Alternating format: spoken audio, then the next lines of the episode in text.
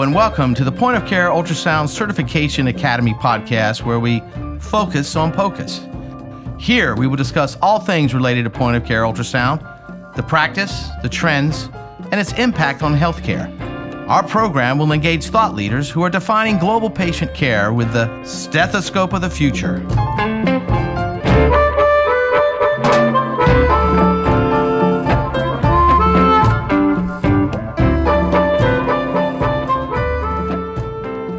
Welcome, James Day here, recording live from the Focus on POCUS studios. Today we have Dr. Daniel Lichtenstein as our honored guest on our program. For those of you who don't know, Dr. Daniel Lichtenstein is a medical intensivist and visiting professor working since 1989 at François Jardin's Medical ICU. Back in 1991, Dr. Lichtenstein defined the critical care ultrasound as a holistic whole body approach. His research was mainly focused around lung ultrasound using simple equipment while defining the Blue protocol for acute respiratory failure, Falls protocol, role of lung rockets in circulatory failure, cardiac arrest, and the SESAME protocol, various procedures, thoracentesis, subclavian venous line insertions, he published regular textbooks since 1992. The last one is the sixth edition of Lung Ultrasound in the Critically Ill, 2016, in Springer. Two dozen original articles citing critical venous and lung ultrasound, at least 500 conferences. He is also president of CEURF, which stands for Circle of Francophone Emergency and Reanimation Echographs, which is a nonprofit organization whose purpose is to promote the use of general ultrasound applied to resuscitation and emergencies. Dr. Lichtenstein, we are so honored to have you with us today on our program. Thank you. Do you have a good uh, sound with my telephone? Yes, I can hear you across the Atlantic from the beautiful city of Paris. Thank you. So, to open up, c- can you tell us your story to help enlighten our audience about your seminal work? Uh, well, I will try to be fast. I don't know how much time we have. Uh, very shortly, I began my medical studies with uh, immediate interest for everything that was emergency critical medicine. Mm-hmm. And uh, as a student, I was young. I saw, I discovered ultrasound one day, and I saw that it could have a huge potential, but maybe it was not in the correct hands, maybe. And I had, in, when I began my first responsibilities in a critical care, it was 1985. I was very young, but mm-hmm. I had to, to manage the ICU in the night, and I got the habits, but don't repeat it, to borrow the ultrasound machine from the radiology department that was the beginning of the story. And it happened during uh, four years, this kind of uh, underground work, until I came 1989 in Ambroise Paré Hospital in the medical intensive care unit of François Jardin. It was the first in the world. I was very lucky. I lived not far. It was the first equipped with echocardiography, and it allowed me to be at the best place for, in some kind, for defining critical whole body ultrasound. That is my story very shortly. It's an amazing story. You're right at the forefront of point of care. You're definitely your seminal work is has been amazing stuff. So, out of all that incredible work you've done, what are you the most proud of?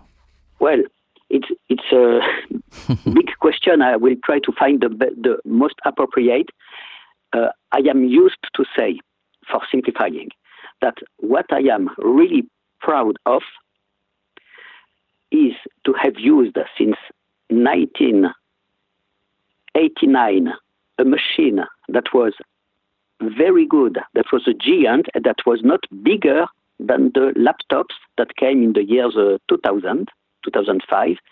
And since 1992, I use the Hitachi 405 that is uh, discontinued since long, that was smaller than the current laptops, and to my opinion, technically better.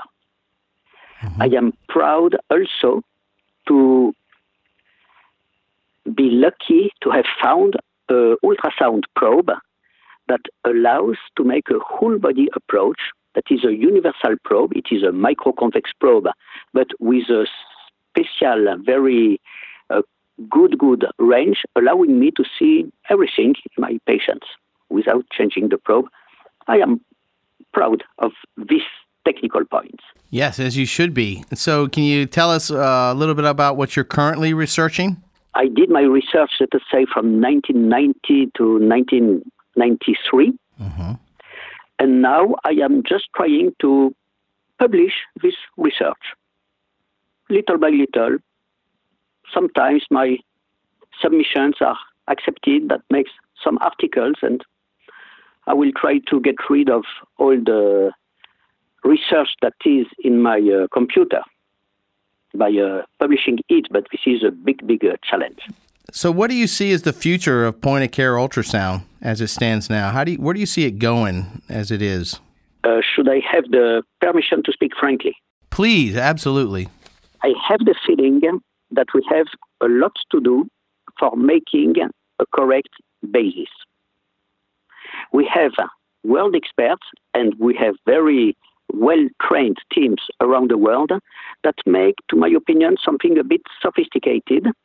And when I look at what the people think is my specialty, that is lung ultrasound, uh, some misconceptions that can complicate this discipline, which is not so simple. And the future of point of care ultrasound should be at first to work on its past. That is, using the past, using it well, understanding well the basis in order to make uh, good stuff. That is one point of the future. I would love to see machines that correspond to what I define, what the CEURF, my training center, defines. It should be a bit long to explain now because it's very technical. But if we have a correct user guide with a correct machine, we should speak of a real future. Of course, we need to put ultrasound, especially critical ultrasound, in the medical studies. That is uh, quite mandatory. That is the future, to be very schematic. Well, the future looks bright. And, you know, I kind of am curious I would like to hear more about the circle of uh, Francophone emergency and reanimation echographs. Can you tell us a little bit about that? Well, so the CEURF is a French name, uh, Cercle des échographistes d'urgence et de réanimation francophone, but you can call it a circle of uh, emergency ultrasound for uh, resuscitators, and the F was French, francophone. Now it's foreign, that is, it's an international academic center which teaches a critical ultrasound, a non-profit association. I am proud to see it working well without advertisement, apart maybe from a, now. It's a kind of a ad. It's works since uh, 1989, but improves every session. There is something that makes it better.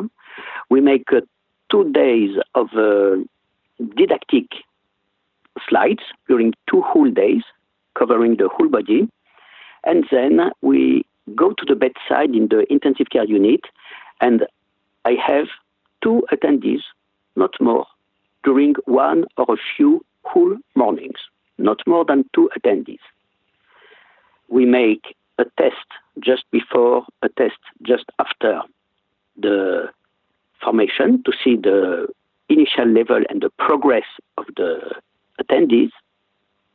And we teach holistic ultrasound.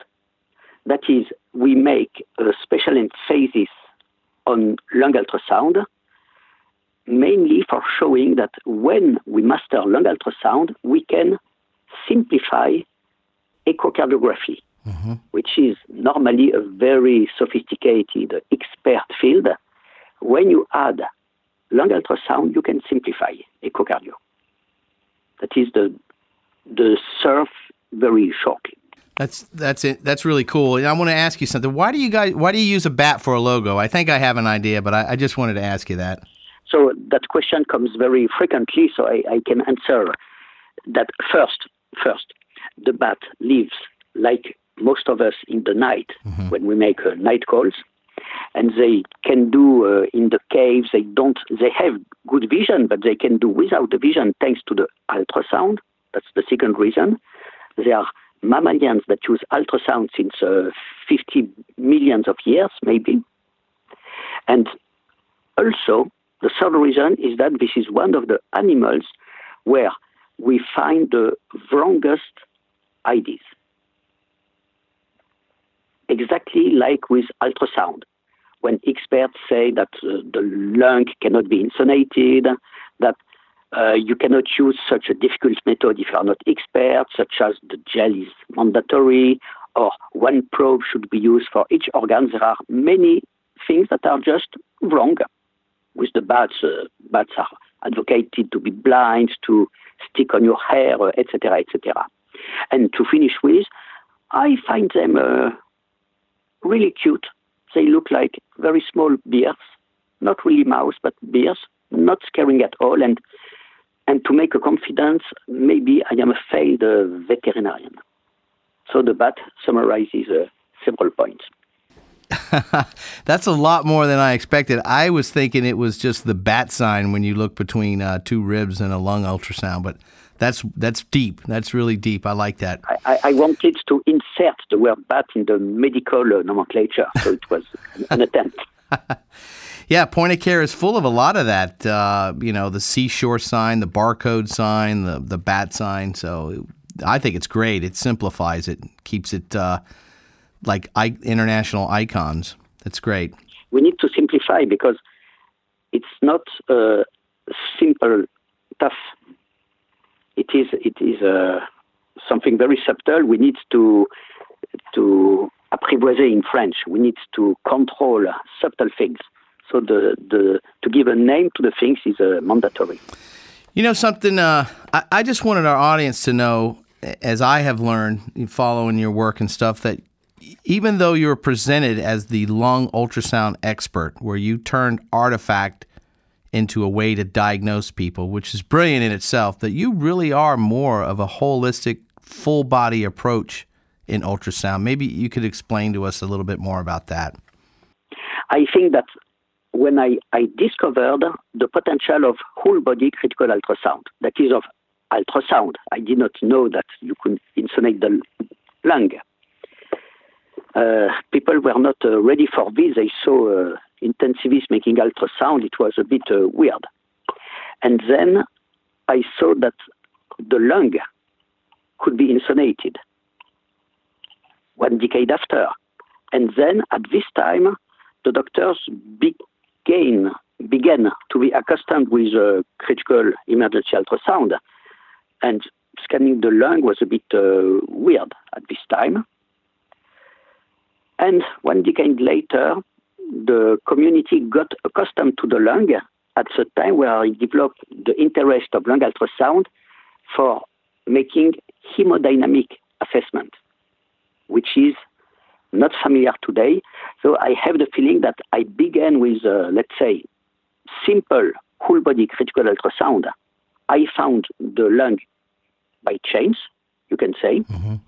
and and since it was a cherry on a cake, so the cake was very big, but the cherry was very attractive.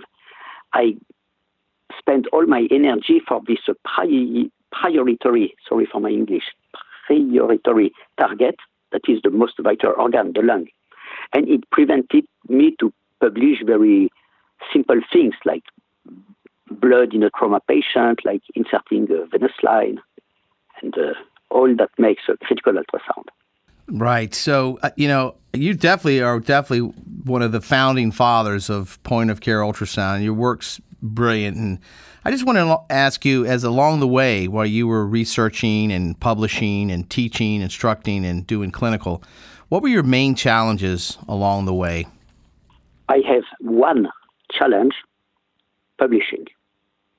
Succeeding to publish is always a miracle. It is so long, so difficult to submit a manuscript to various journals and to be rejected, especially when it is not on fashion. When you initiate a new tool, you have a journal that gives your paper to reviewers that know the subject less than you, by definition. And that was really, and that is still really challenging, and maybe increasingly challenging with the time. I am surprised to see how difficult it still is to publish. And this is really my uh, challenge. To find new applications was a kind of a game. That is, I had to see once the tool is in my hands, what can I do for helping the patient? What can be useful? And inserting a venous line came uh, very rapidly in 1989. And the lung com- came just after. But to make the signs, to study them, to see the accuracy, sensitivity, specificity was really nothing. No, no, the challenge is really to succeed publications. I don't see any other. Mm-hmm. Well, Professor Daniel Lichtenstein, medical doctor, I'd like to thank you for taking the time to be here on today's show. Well, thank you. Your questions were clear. I like to answer to them. They were good questions. And it's an honor to have you. And we also appreciate the audience for listening in. So, you guys out there, do not forget that for even more POCUS talk, you can follow us on Twitter at POCUS Academy and on Facebook at POCUS Cert Academy. And uh, Dr. Lichtenstein, listen, it was a real honor to have you on our podcast today. Thank you. My honor. Thanks a lot. Thank you so much. Bye bye. Bye bye.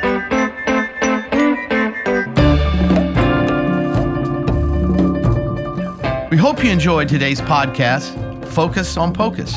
Be sure to tune in with us next week for more interviews with thought leaders that are on the forefront of global point of care ultrasound.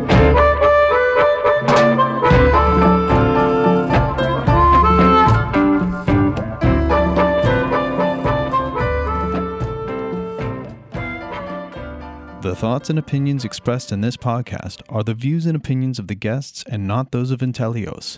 This podcast is for information purposes only.